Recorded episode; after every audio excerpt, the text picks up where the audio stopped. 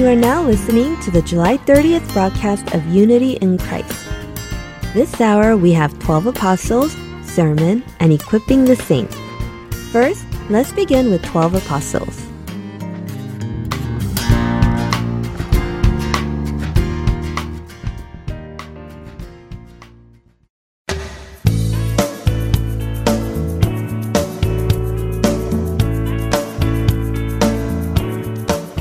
Hello, this is Brian Winston with the 12 Apostles of Jesus.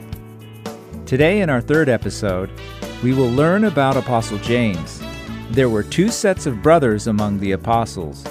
Peter and Andrew were brothers, and James and John were brothers as well. James is his English name, James in Hebrew is Jacob, and in Greek is Iacobos.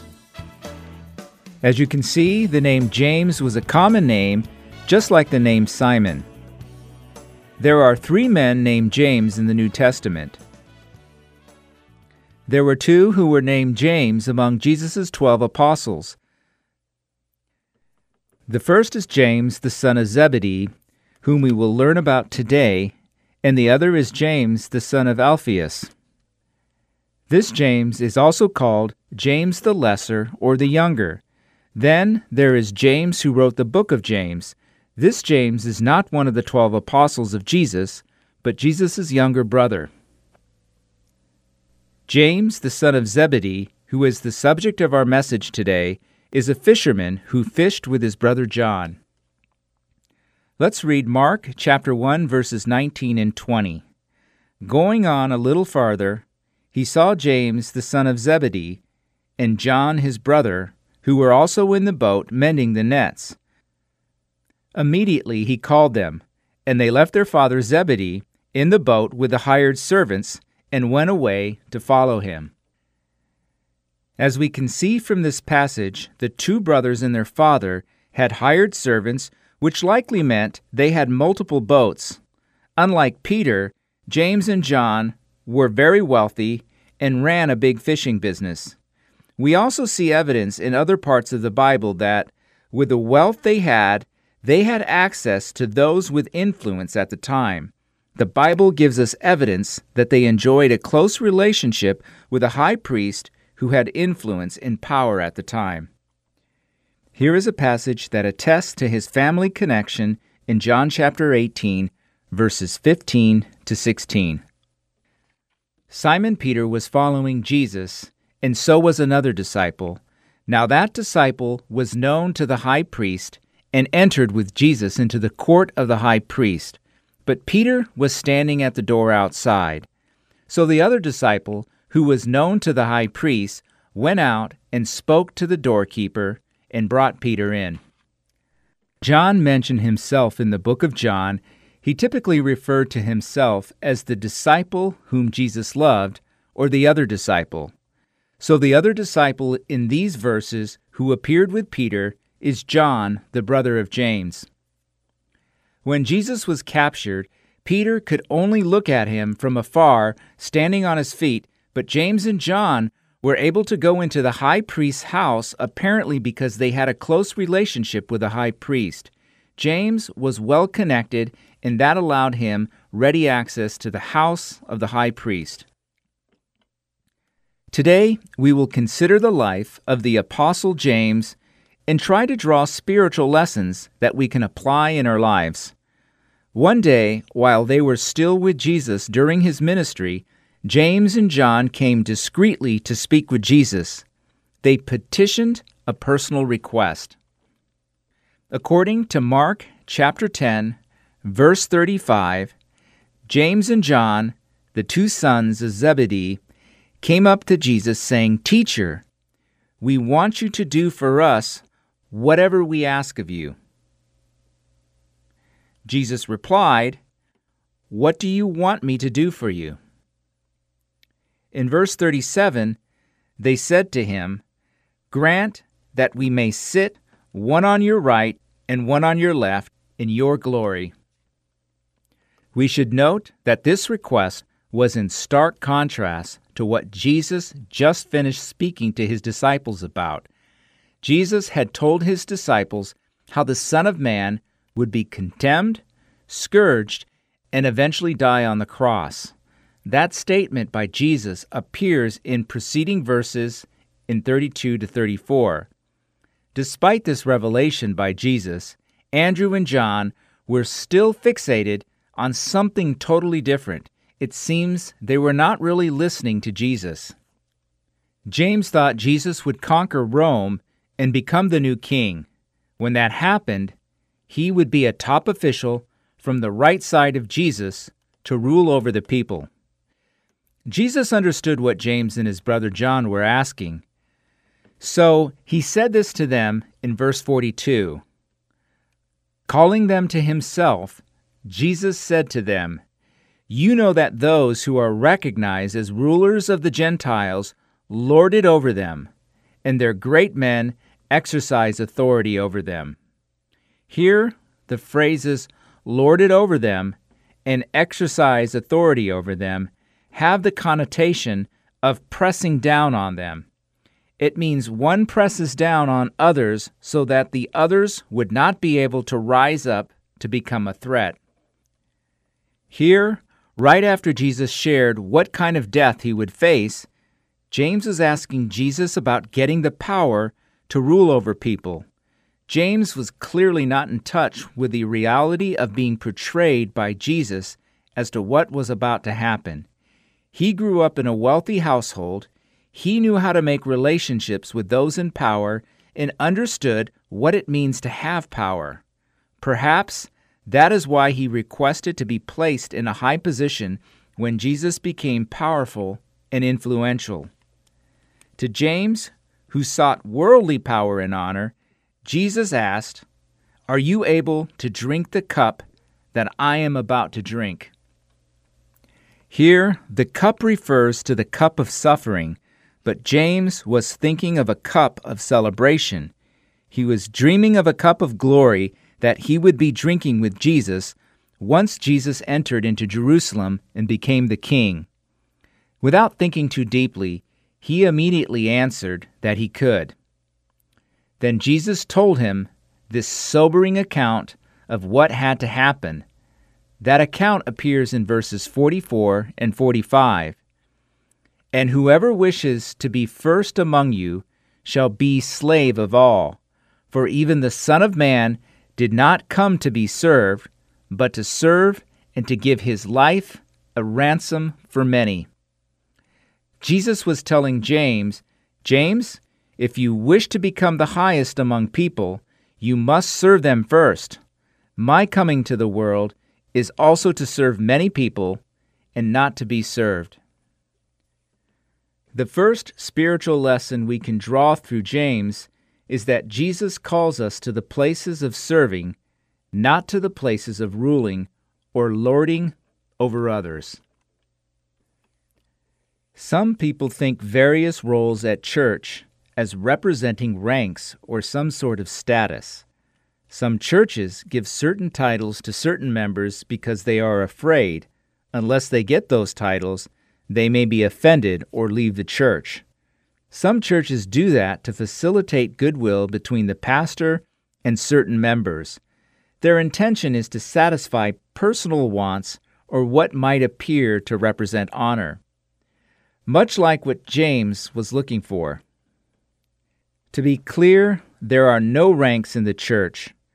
But if titles represent various roles, and the whole congregation is divided into pastors, elders, deacons, general congregation, and children, who do you think should be the first in line to serve others? It will be pastors, then elders, and deacons, and so on. This is because God called all of us to serve. There was one pastor that prepared a sermon about what happens to the believers when they get to heaven. This pastor tried to describe how it would be different there from this world where we would toil and suffer. He preached, The Bible tells us that we will all be like kings when they go to heaven. He expected the congregation to resonate with this message and would yearn to get to such a place.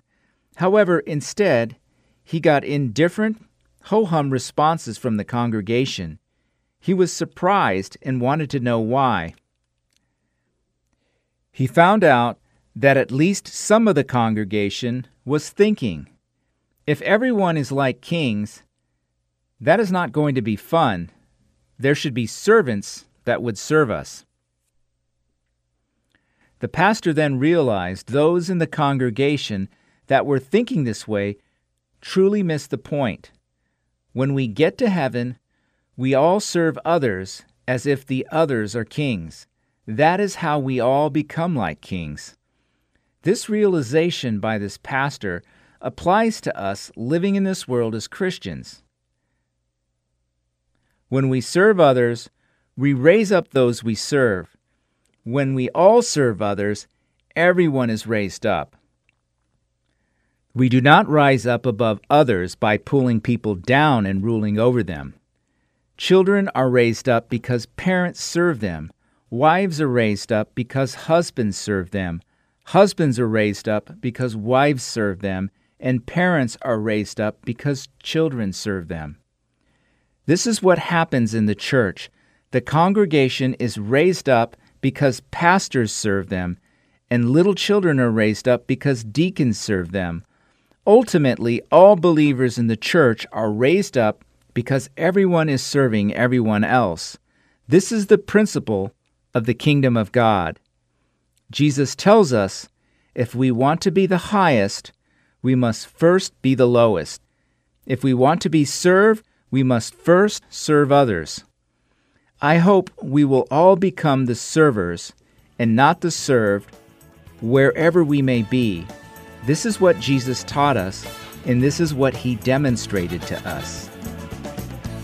This concludes today's episode of the 12 Apostles of Jesus. Thank you for listening, and we'll see you next week.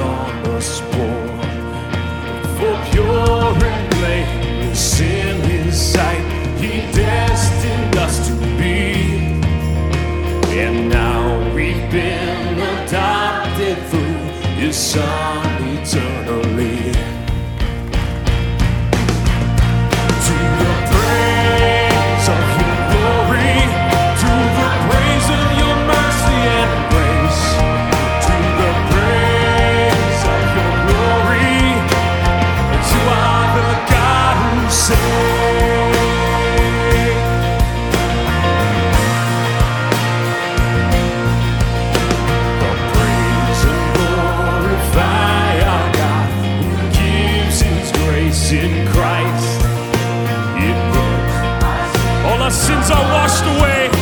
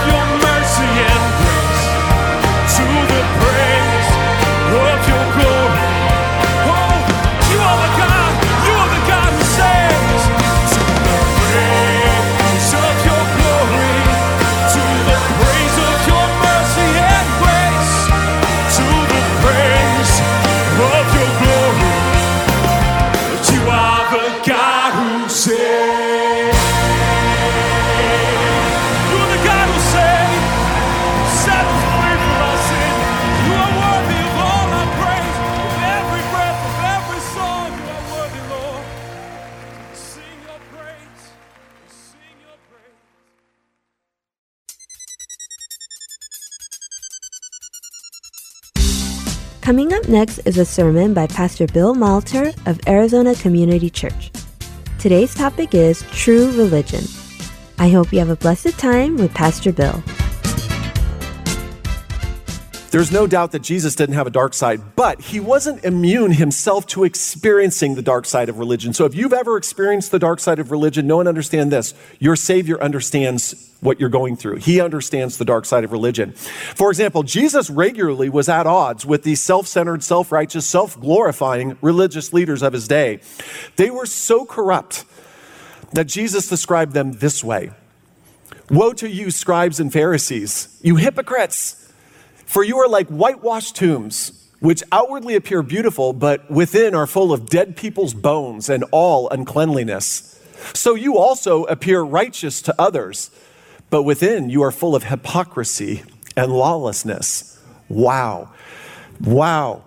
Yeah, that's Jesus dealing with men who literally are the embodiment of the dark side of religion. They were corrupt men practicing a very dark religion that was, here's the kicker, utterly worthless in God's eyes. Utterly worthless in God's eyes.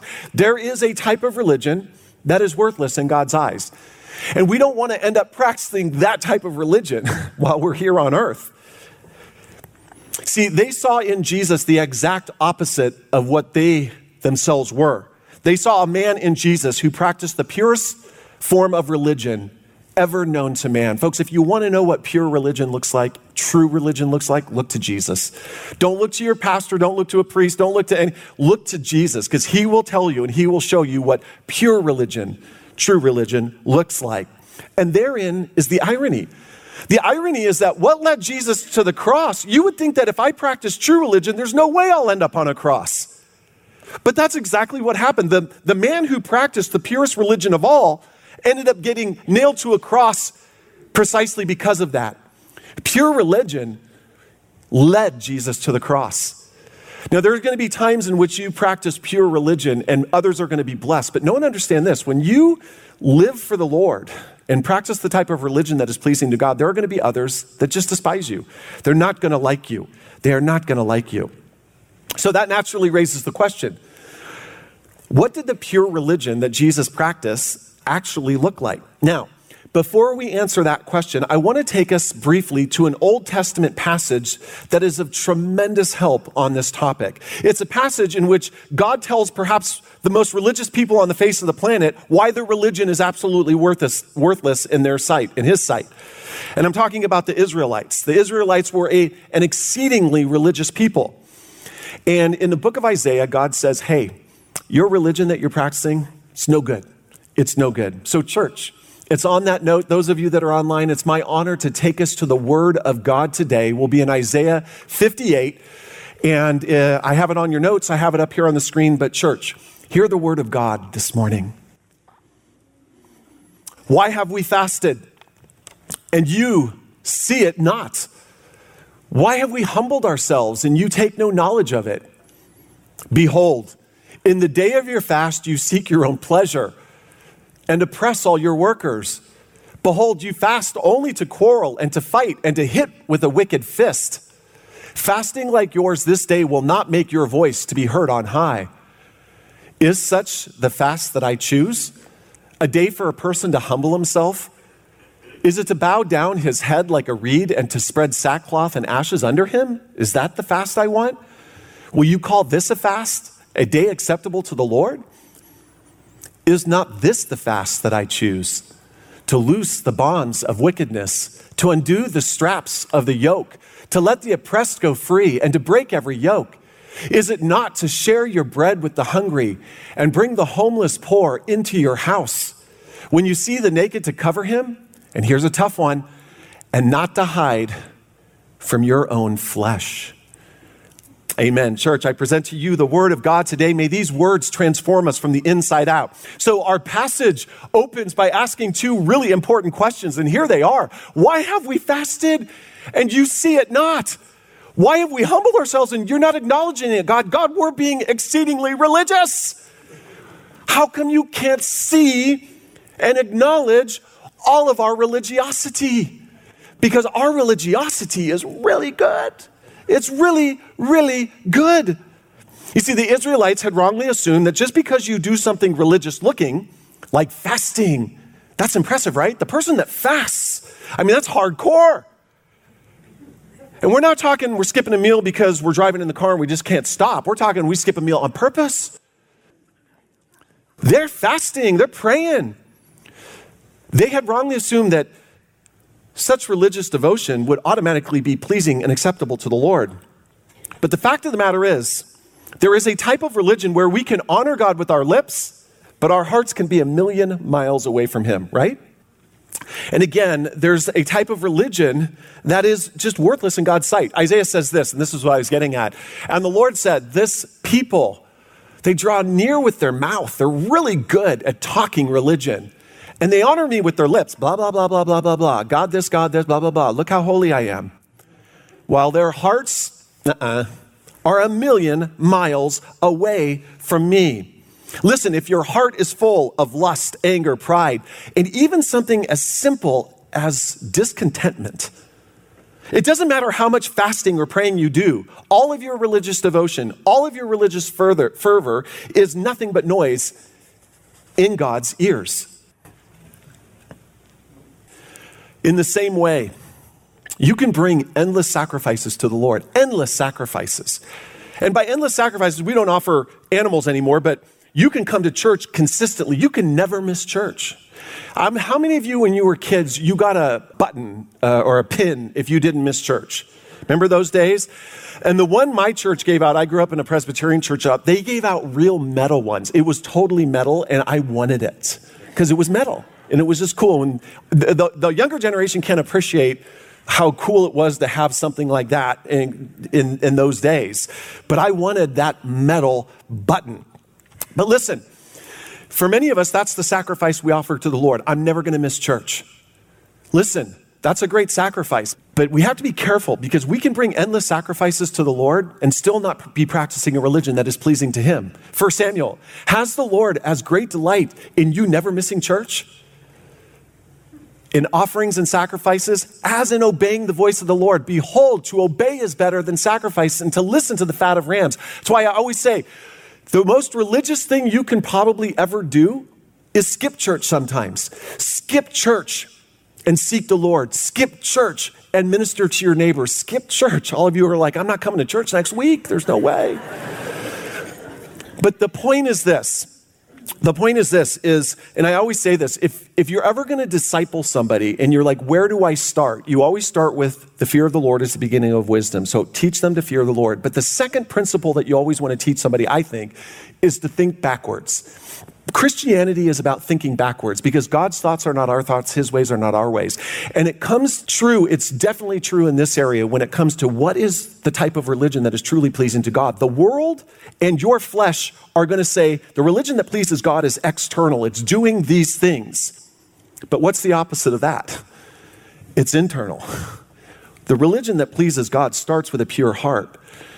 A heart that seeks to please Him and seeks to give their lives away in this generation. That is the call of the gospel to deny yourself, take up your cross, and follow me. Whoever wants to save his life will lose it, but whoever loses his life for my sake will what? Find it. Will find it. True religion. And the reason I'm, by the way, the reason this message is part of the reason for this message is you guys, many of you know me. If you're new online or if you're new here, you know that um, I tend to preach with an edge in the pulpit. I cut with a pretty hard edge. I'm kind of wired that way. I get up here. I always joke that I'm, I got it. I, even though I grew up Presbyterian, I tend to preach like a Baptist. I don't know why.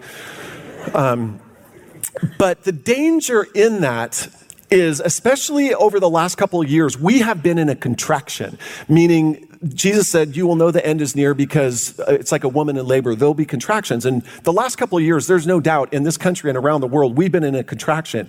And so it has been great for guys like me because I want to preach. And I don't, I, you know, I don't mind telling it like it is.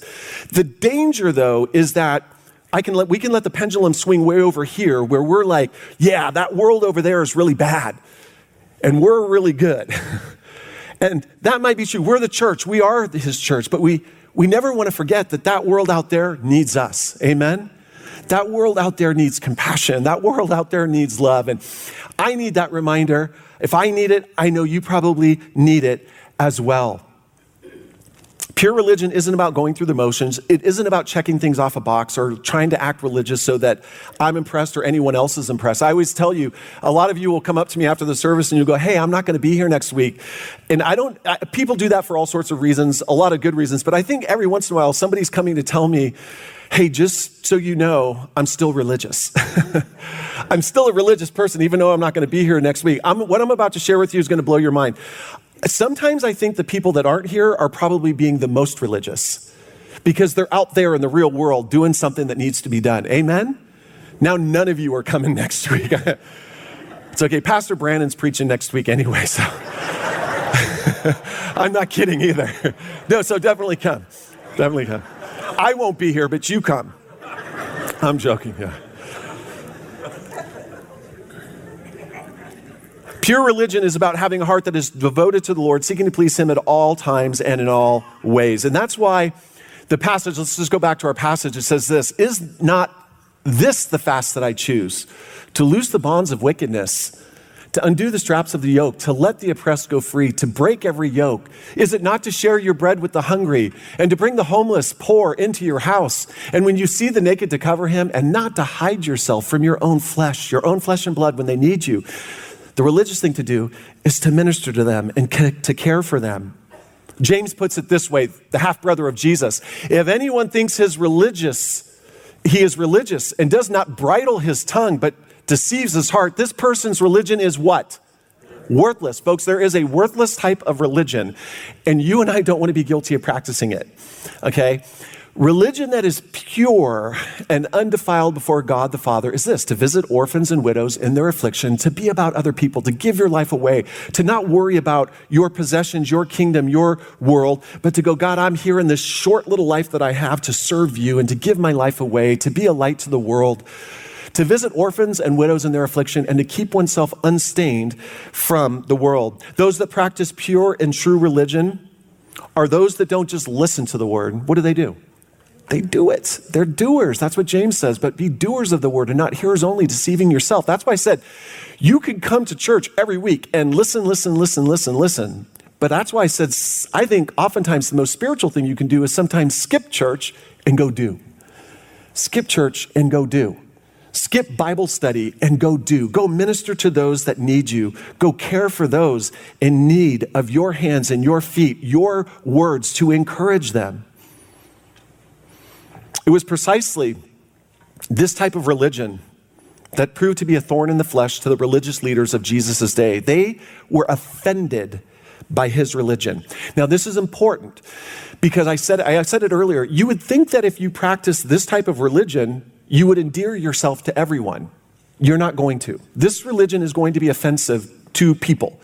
Now, trust me, it will be, it will be living water and bread from heaven when you practice this type of religion. To, to, to so many people are going to love when you come into their life and minister to them at a point of need. But there are others, trust me, that aren't going to like you. The Pharisees, they were offended by Jesus. The Pharisees wanted to look religious in order to impress other people. Jesus was religious in ways that truly pleased his Father above. And that is a huge reason that the religious leaders were so eager to crucify Jesus.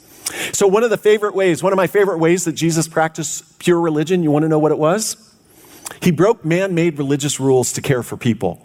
Now, we all have traditions. Traditions are good. We have family tradition, we have church traditions, we have personal traditions, personal things that we like, and personal ways that we like to do things. Traditions aren't bad until those traditions interfere with us serving the Lord as we should.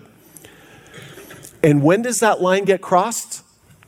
Soon and often, I would suppose. Soon and often, if we are not careful. The religious leaders, and I've used this example a couple weeks ago, I'm going to use it again. The religious leaders, for example, were super, super, super, super strict about the Sabbath. They were so strict, as a matter of fact, and I brought this up before, that if your family member or if a friend of yours was in distress in any way, maybe they were sick, maybe something happened and they need your help, you couldn't help them until the Sabbath was over. Or you were, in, according to the religious leaders, you were breaking the law. For the religious leaders, strict obedience to human regulations and human rules was at the heart of what pleases God. Obey God, even if it means being merciless. As you can imagine, that did not rest well with Jesus, right? It didn't sit well with Jesus at all. He was more than willing to prioritize mercy over regulations. Mark 3 says this, and they watched Jesus to see whether he would heal on the Sabbath. See, you're going to have people in your life, they're going to watch diligently to see if you attend church every week. Because for them, that's what pure religion is. You never skip church. They watched Jesus to see whether he would heal on the Sabbath so that they might accuse him. Those people are going to jump on you. You missed church today. You're going to go, yeah, but I helped someone out. But yeah, you missed church. Who cares if you were merciful to that guy over there? You missed church. And he said to the man with the withered hand, Come here. And he said, Is it lawful on the Sabbath to do good or to do harm, to save a life or to kill? So, in other words, what exactly can we do on the Sabbath? But they, the religious leaders, were silent, and he looked around at them with anger. There's something that made Jesus angry, and you want to know what it was? Worthless religion. Worthless religion made Jesus' blood boil grieved at the hardness of their heart. How you're telling me this man with a withered hand, you're not going to let me heal him because I should just sit here and wait till tomorrow? No, no, no. Mercy doesn't wait till tomorrow. True religion practices mercy today. Amen? Grieved at the hardness of the heart, he said to them, Stretch out your hand. He stretched it out, and his hand was restored. Let me ask you do you think this man's life was changed that day? You bet it was. The Pharisees went out. Now, look at this right here. The Pharisees went out and what? Immediately. You want to know what true religion does? It makes people mad. They didn't wait a day or two. they didn't wait till the Sabbath was over in order to plot to kill Jesus.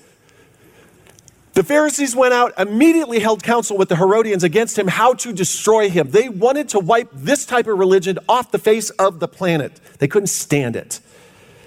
Folks, that's exactly why I said pure religion led to this. Pure religion led to this. Folks, what our world needs today is people that'll practice pure religion. But I'm going to warn you, it's not going to please everybody. It's not going to repl- it's not going to please those. Some of you have people in your own families that are not going to like it when you prioritize pleasing the Lord above pleasing men. For the religious leaders, someone who is serious about pleasing God must avoid associating with people of ill repute. And yet, this is exactly what we find Jesus doing time and again. You guys are familiar with this. Behold, a woman of the city who was a sinner. When she learned that Jesus was reclining at the table of the Pharisees' house, brought an alabaster flask of ointment. Now, do you want to know what true religion, pure religion looks like? You're about to see it. Starting in verse 38. This is one of the purest examples of pure religion, true religion in all the Bible. And standing behind him at his feet, weeping, she began to wet his feet with her tears and wiped them with the hair of her head and kissed his feet and anointed them with ointment. Folks, that's pure religion right there. That's pure religion 101. And here's the irony the Pharisee, that in, the, the Pharisee in this case was seeing true religion practiced right in front of his face and he didn't recognize it. Now, when the Pharisee who had invited him saw this, he said to himself, If this man were a prophet, he would have known who and what sort of woman this is who is touching him, for she is a sinner. Hmm. If Jesus had only known who this was, he wouldn't let her do this. Of course, Jesus knew exactly who this woman was and was more than willing to let her draw near because in her drawing near, she practiced what we all need to practice, and that's pure religion. She stood behind him weeping, broken and contrite. What does the book of Psalms say? What are the sacrifices that God desires? But a broken and contrite heart. This I will not despise. What does God want? Does he need endless sacrifices? No. He wants a broken and contrite, a humble heart from his people, obediently walking with him. Regardless of what other people say, we live to please the Lord. Whether that makes sense to you or to others is not our concern. We live to please God. Jesus, of course, once told a parable to drive home this point. And the parable went something like this. Jesus replied, A man was going down from Jerusalem to Jericho, and he fell among robbers who stripped him and beat him and departed, leaving him half dead. Now, by chance, a priest, what are the odds? The first guy walking down the road is a priest. Praise the Lord, you provide. God, you provide. Thank you for sending a priest, a pastor. Now, by chance, a priest was going down the road, and when he saw him, uh oh, he passed by on the other side. Yeah, maybe he's having a bad day. So, likewise, a Levite, oh my goodness, thank heavens, another religious man. The first one was probably busy, had something going on. This guy is surely going to help. God, you are going out of your way today. Thank you for sending so many religious people my way as I'm lying here half dead, having been robbed. And he saw, and he passed by on, uh, when he came to the place and saw him pass by on the other side. But a Samaritan, oh no, not a Samaritan. For heaven's sakes, God, what, are you cursing me? Have I done something wrong that you would send a Samaritan my way? But a Samaritan, as he journeyed, came to where he was. And when he saw him, he had compassion and he went to him and bound up his wounds, pouring on oil and wine. If you want to know what true religion looks like, here's what it looks like pouring on oil and wine. Then he set him on his own animal and brought him to an inn and took care of him. And then the next day he took out two denarii and gave them to the innkeeper, saying, Take care of him, and whatever more you spend, I will repay you when I come back. And then Jesus asked this question Which of these three do you think proved to be the neighbor to the man who fell among robbers? And he said, The one who showed him mercy. And Jesus said to him, and everybody say it with me, you go and do likewise. If you want to do religion the right way, if you want to do religion that pleases God, go and do just like this guy did. Go and do just like this guy did. Now look at verse 36. Which of these three do you think proved to be the neighbor to the man who fell amongst robbers? That is Jesus' way of asking which of these three men do you think practice pure religion? In this parable, the priest and the Levite, they didn't want to get their hands dirty. Why? Because being ceremonially clean was what was important. I got to keep my hands clean. I got to keep the exterior man clean. I got to do what's religious on the outside. Who cares that my heart has no mercy on the inside? What's important is that the outside looks amazing. Yet, ironically, it was the most unlikely person. You want to talk about religion that's backwards? Here it is. It was the most unlikely person doing the most out of the way thing that was actually practicing the purest religion of all.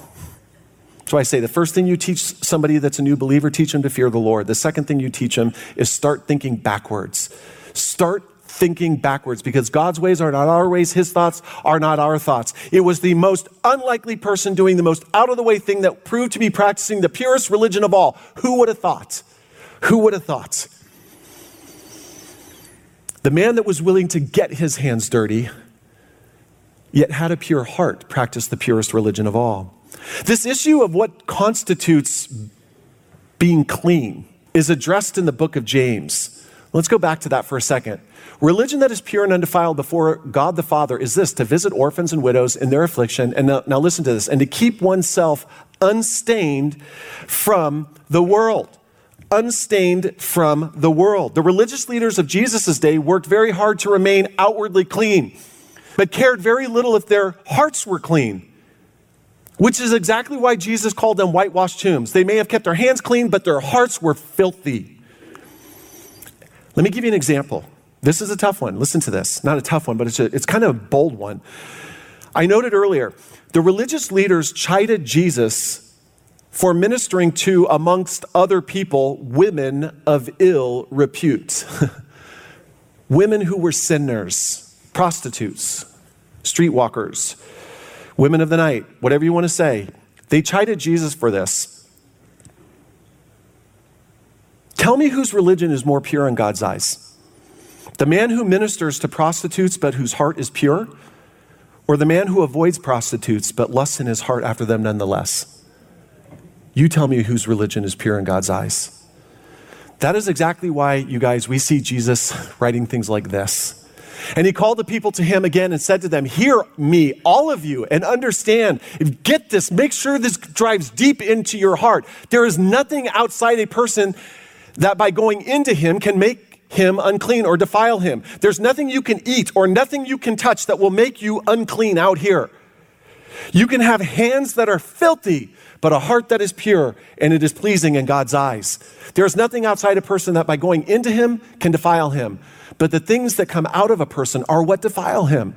From within, out of a man comes evil thoughts, sexual immorality, theft, murder, adultery, coveting, wickedness, deceit, sensuality, envy, slander, pride, foolishness, discontentment, bad attitude. I can go on and on and on. All of these things come from within and they defile a person. Okay, I need to wrap this up. Why does any of this matter? Here's why it matters. As Easter approaches, you're going to get people like me that are going to challenge people like you to invite somebody to church.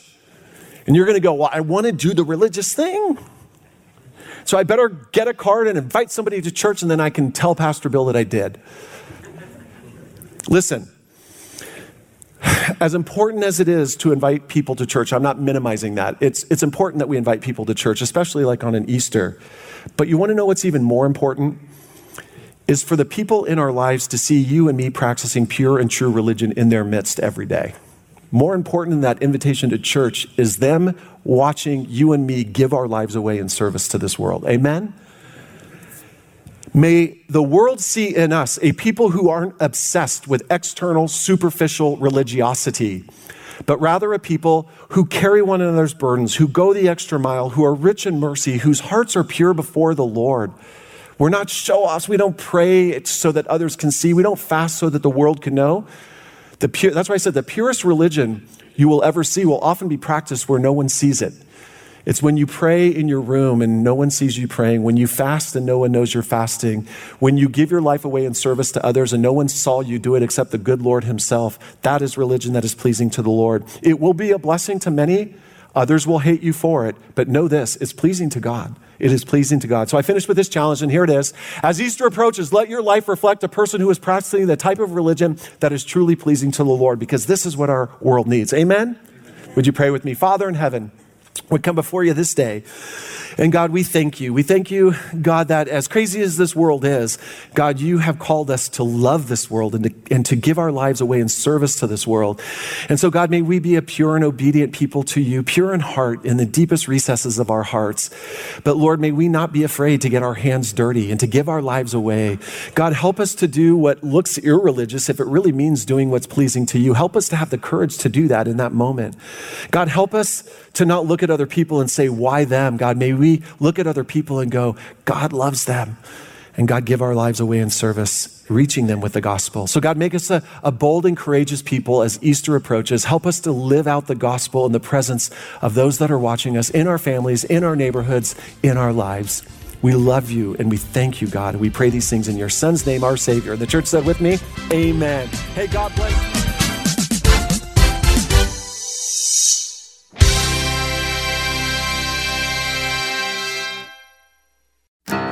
Wash me clean in your great love and in your mercy. and make me clean just like the snow, pure and white. I have trampled on your grace, and in my folly, place your hand up on my heart and make me right.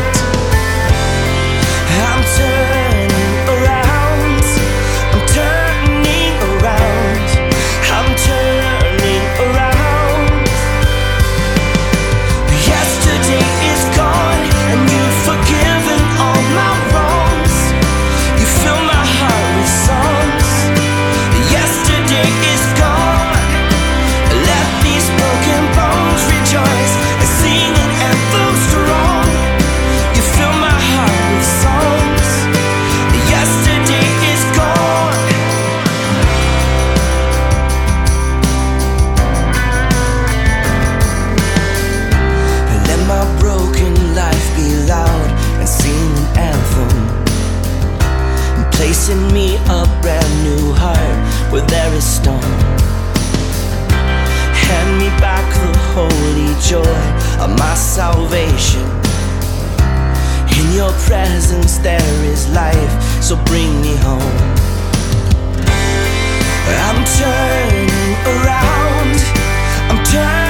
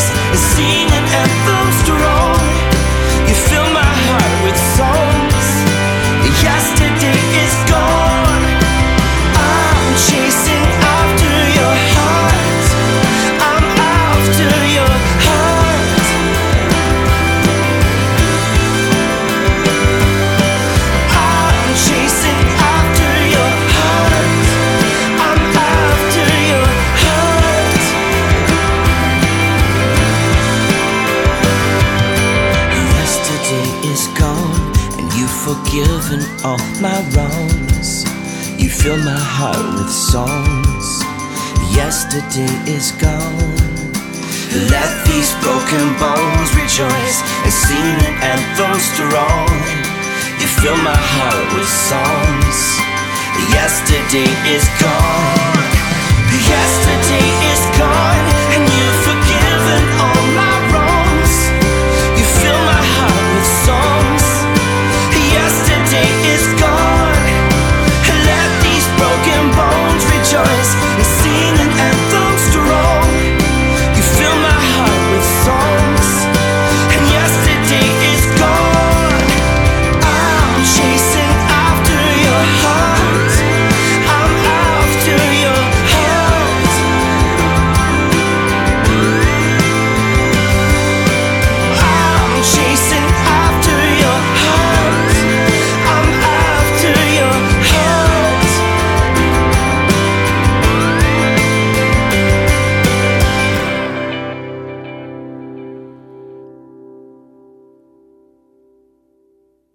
following program is called Equipping the Saints. Hello, Heart and Soul listeners. I'm Pastor Greg Lundstead, and I'm so glad that I can share my series from Equipping the Saints with you. I pray that God will grow each and every one of you in Christ through this series.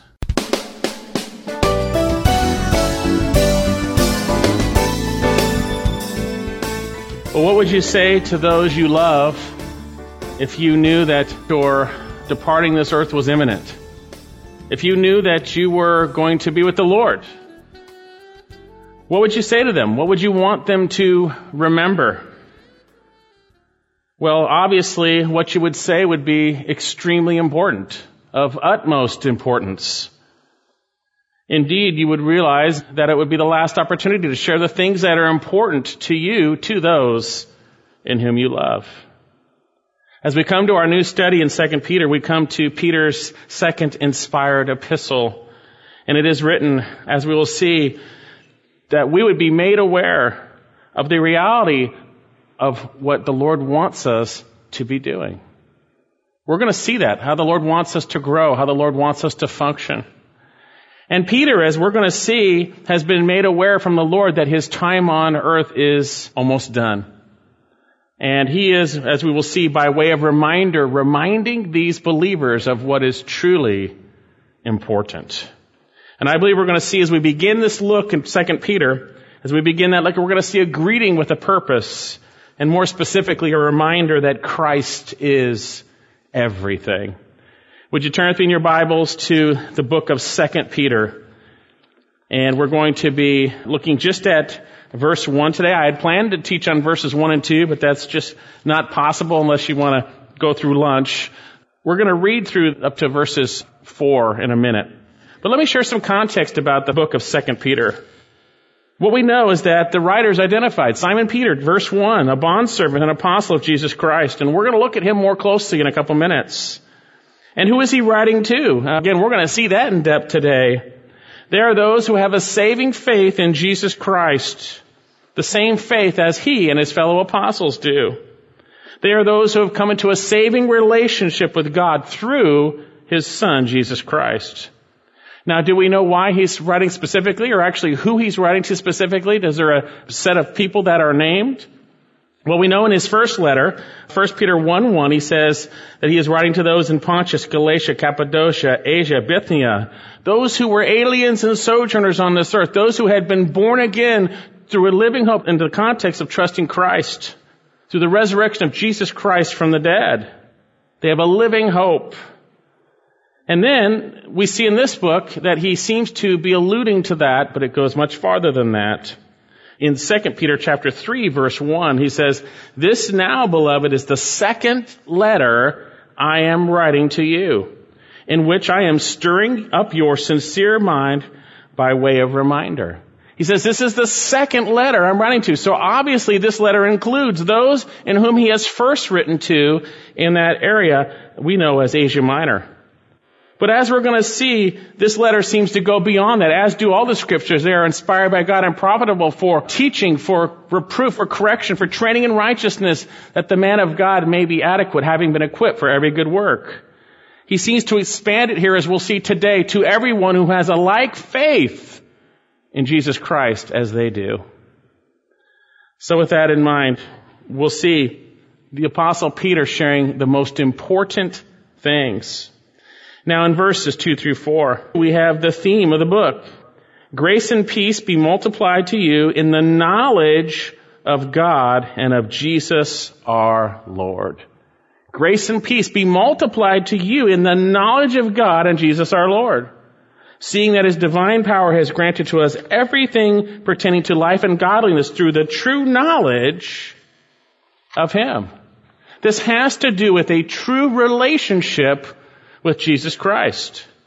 Look down in verse 8, after revealing the qualities that we should have as we truly are walking with the Lord, he says in verse 8 of chapter 1, For if these qualities are yours and are increasing, they render you neither useless nor unfruitful in what? In the true knowledge of our Lord Jesus Christ. You're going to see this term of our Lord Jesus Christ, of our God and Savior, of our Lord and Savior throughout. Then look down in verse 18 in contrast to those who would lead believers astray. And actually, let's go to the end of the book, chapter 3, verse 18. In contrast to those who would lead believers astray, Peter says in verse 18, but grow in the grace and knowledge of our Lord and Savior, Jesus Christ. This book is about growing in the knowledge of our Lord and Savior, Jesus Christ. And Peter makes it clear within this book that we are to grow and we grow in that relationship with Him through the Word of God. And yet we see from a concerned shepherd revealing his last final words to believers here that there were threats to our growth in Christ. There were those who would pervert and twist and even mock the Word of God. And even though we've been taught this before and we understand these truths, Peter considers it right to remind us of these things. Look at chapter 1, 2 Peter chapter 1, verse 12.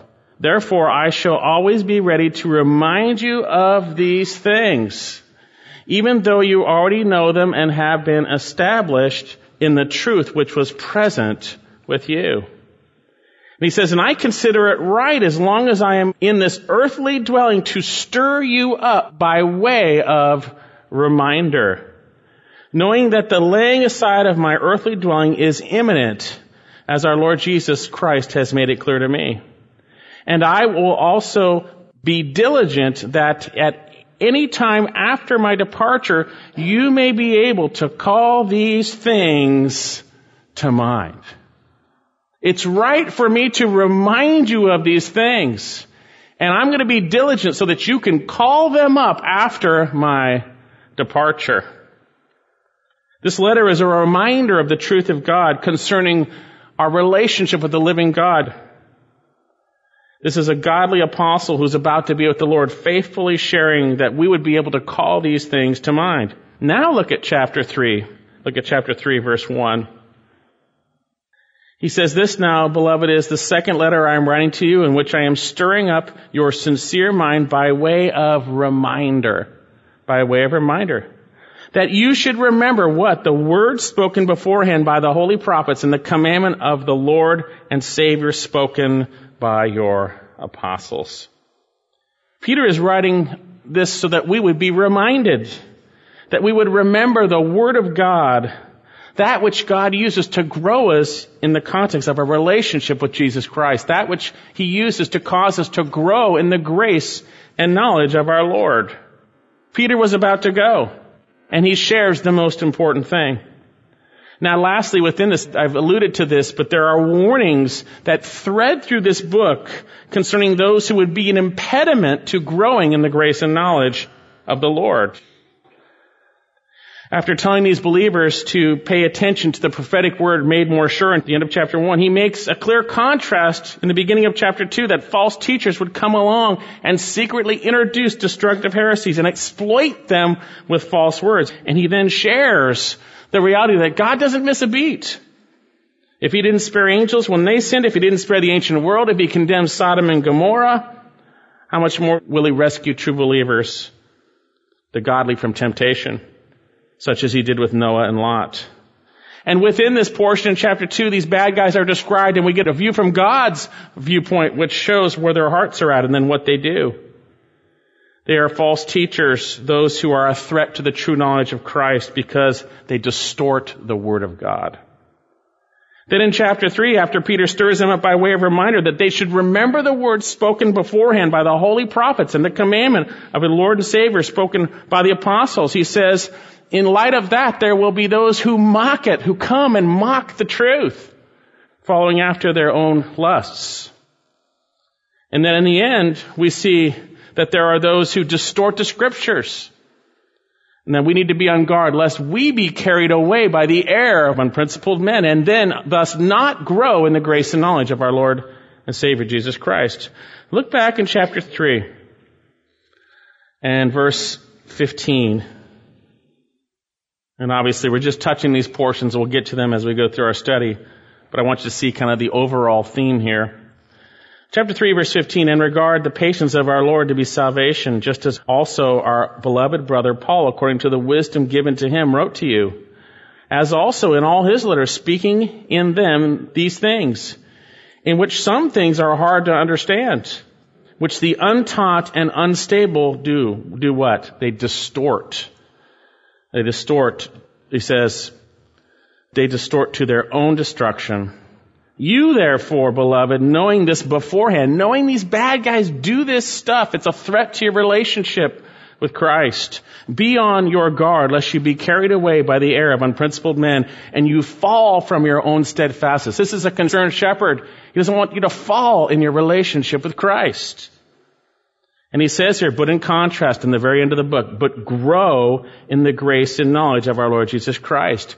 Instead of being taken captive and falling by the spiritual wayside through the false teaching of those who would twist and pervert the word, grow in the grace and knowledge of our Lord Jesus Christ.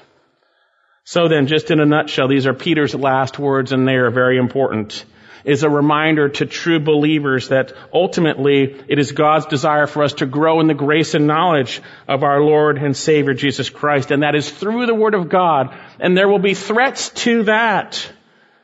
There will be threats to that, that we must be on guard, that we are not carried away, but rather that we would grow in the grace and knowledge of our Lord.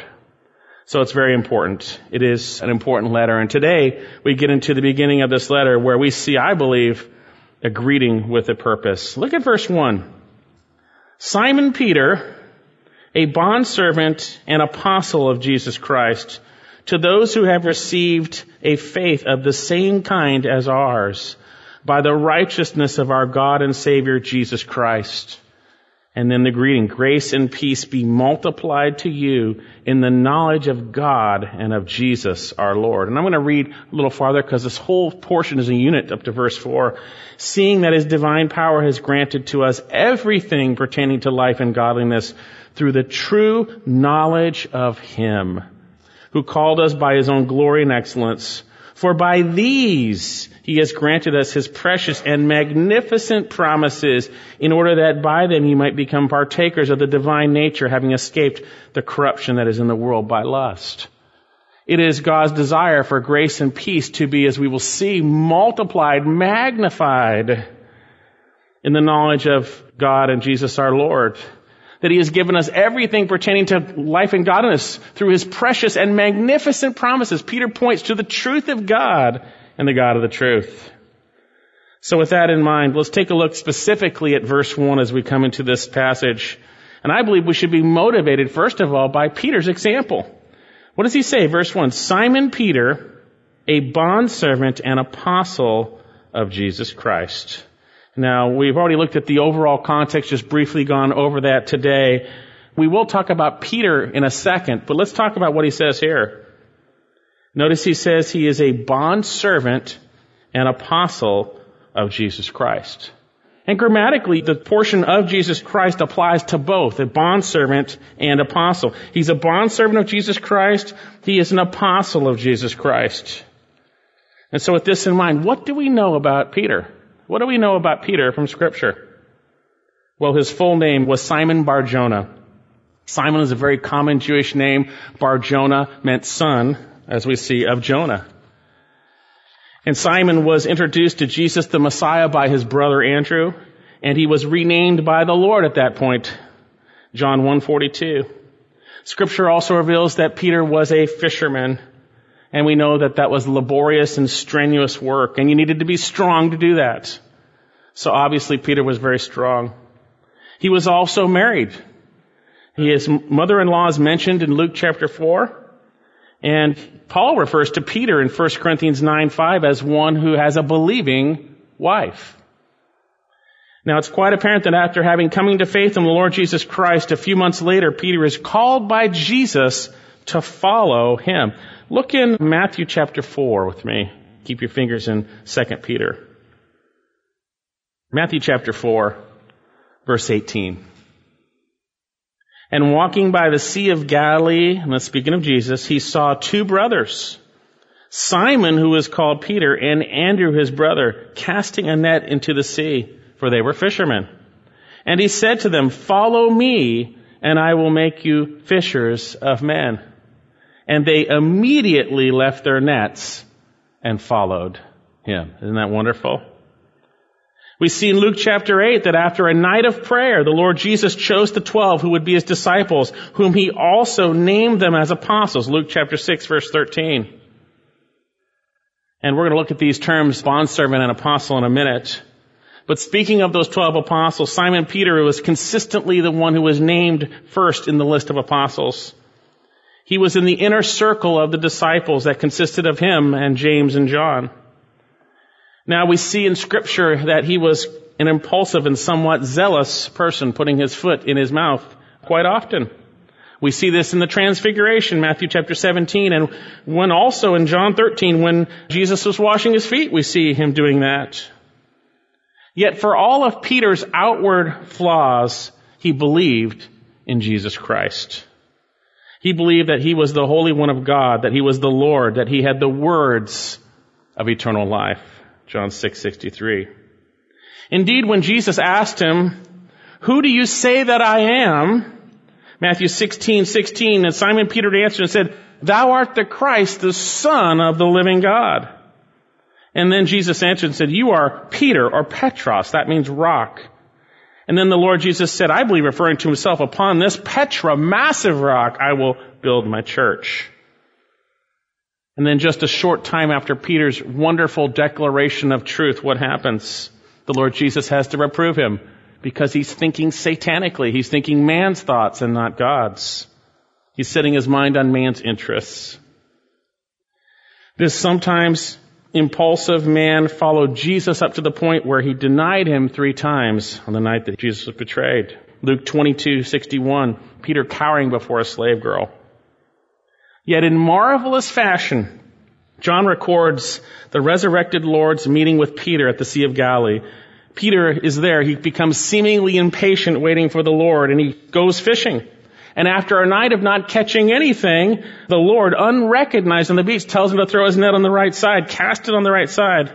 And then as their nets are full and about to burst with a huge haul of fish, Peter recognizes and jumps out and swims to the Lord where the Lord had prepared breakfast for him. And here we see the Lord in marvelous fashion restoring Peter who had denied him three times. And when he restored him, he restored him concerning what he wanted him to do. Do you love me more than these? And then he said, tend or feed my lambs. Do you love me? Shepherd my sheep. Do you love me? Tend or feed my sheep. And then a little more than a month after that time on the day of Pentecost, Peter becomes the leader of the infant church. We see the once cowering Peter filled with the Spirit boldly preaching the gospel. What an incredible difference the Spirit of God makes in a yielded man or woman's life. Peter becomes the first to spread the gospel to the Gentiles with the conversion of Cornelius in Acts chapter 10.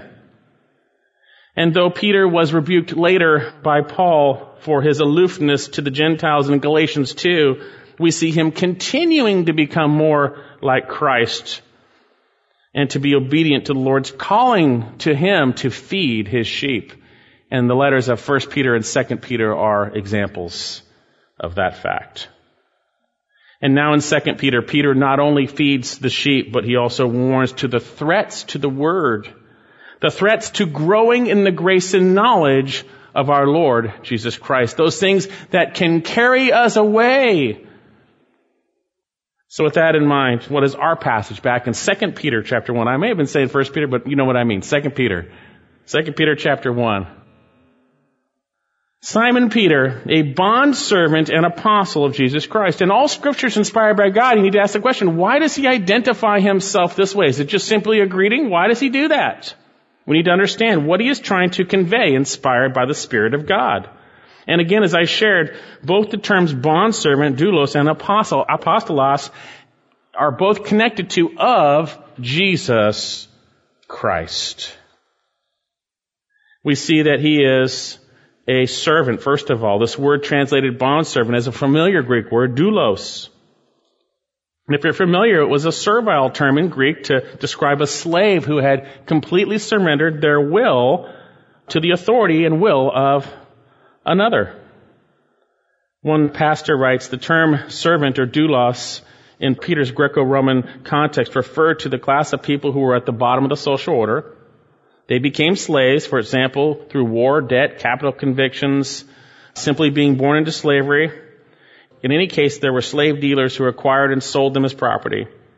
They had no rights, privileges, freedoms in any sphere of society outside the family to which they belonged.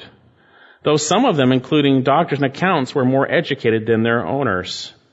And with this background in mind, we see Peter, inspired by the Spirit, calls himself a doulos, a slave. You see, Peter recognized that when we come into a relationship with Jesus Christ, we have been bought with a price. We've been bought with a price. Look back in 1 Peter chapter 1. 1 Peter chapter 1 verse 17. You know, we have quite a different gospel going out these days where come to Jesus, He'll make your life great, just do whatever you want, He'll just be right by your side. That's not the gospel. 1 Peter chapter 1 verse 17. And if you address the Father who, who, as the, the Father, the one who impartially judges according to each man's work, conduct yourselves in fear during your time stay upon the earth, knowing that you were not redeemed without the price paid with perishable things like silver and gold from your futile life inherited from your forefathers, but with precious blood as of a lamb unblemished and spotless, the blood of Christ. For he was foreknown before the foundation of the world, but has appeared in these last times for the sake of you. Tremendous price was paid to buy us from our futile way of life, from our sinful way of life, which would only lead to death and eternal punishment. The price paid was the blood of Jesus Christ. Look in 1 Corinthians chapter 6. Not only does Peter relay these truths, so does the apostle Paul. 1 Corinthians 6 verse 19. For do you not know your body is the temple of the Holy Spirit who is in you, whom you have from God, and that, notice this, and that you are not your own. For you have been bought with a price. Therefore glorify God in your body.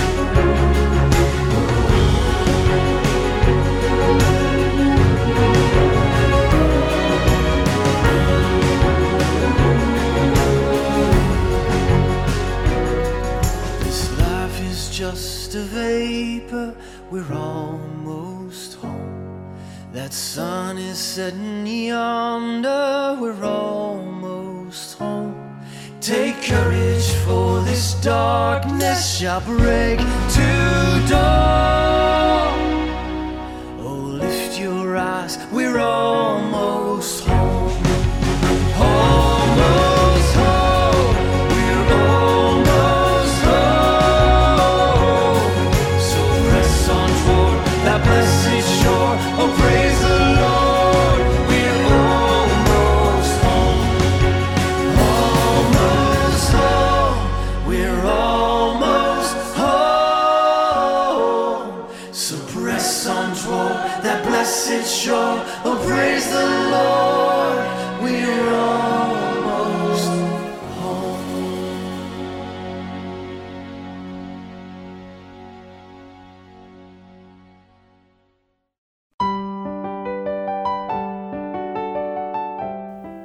We are now ending our Unity in Christ broadcast.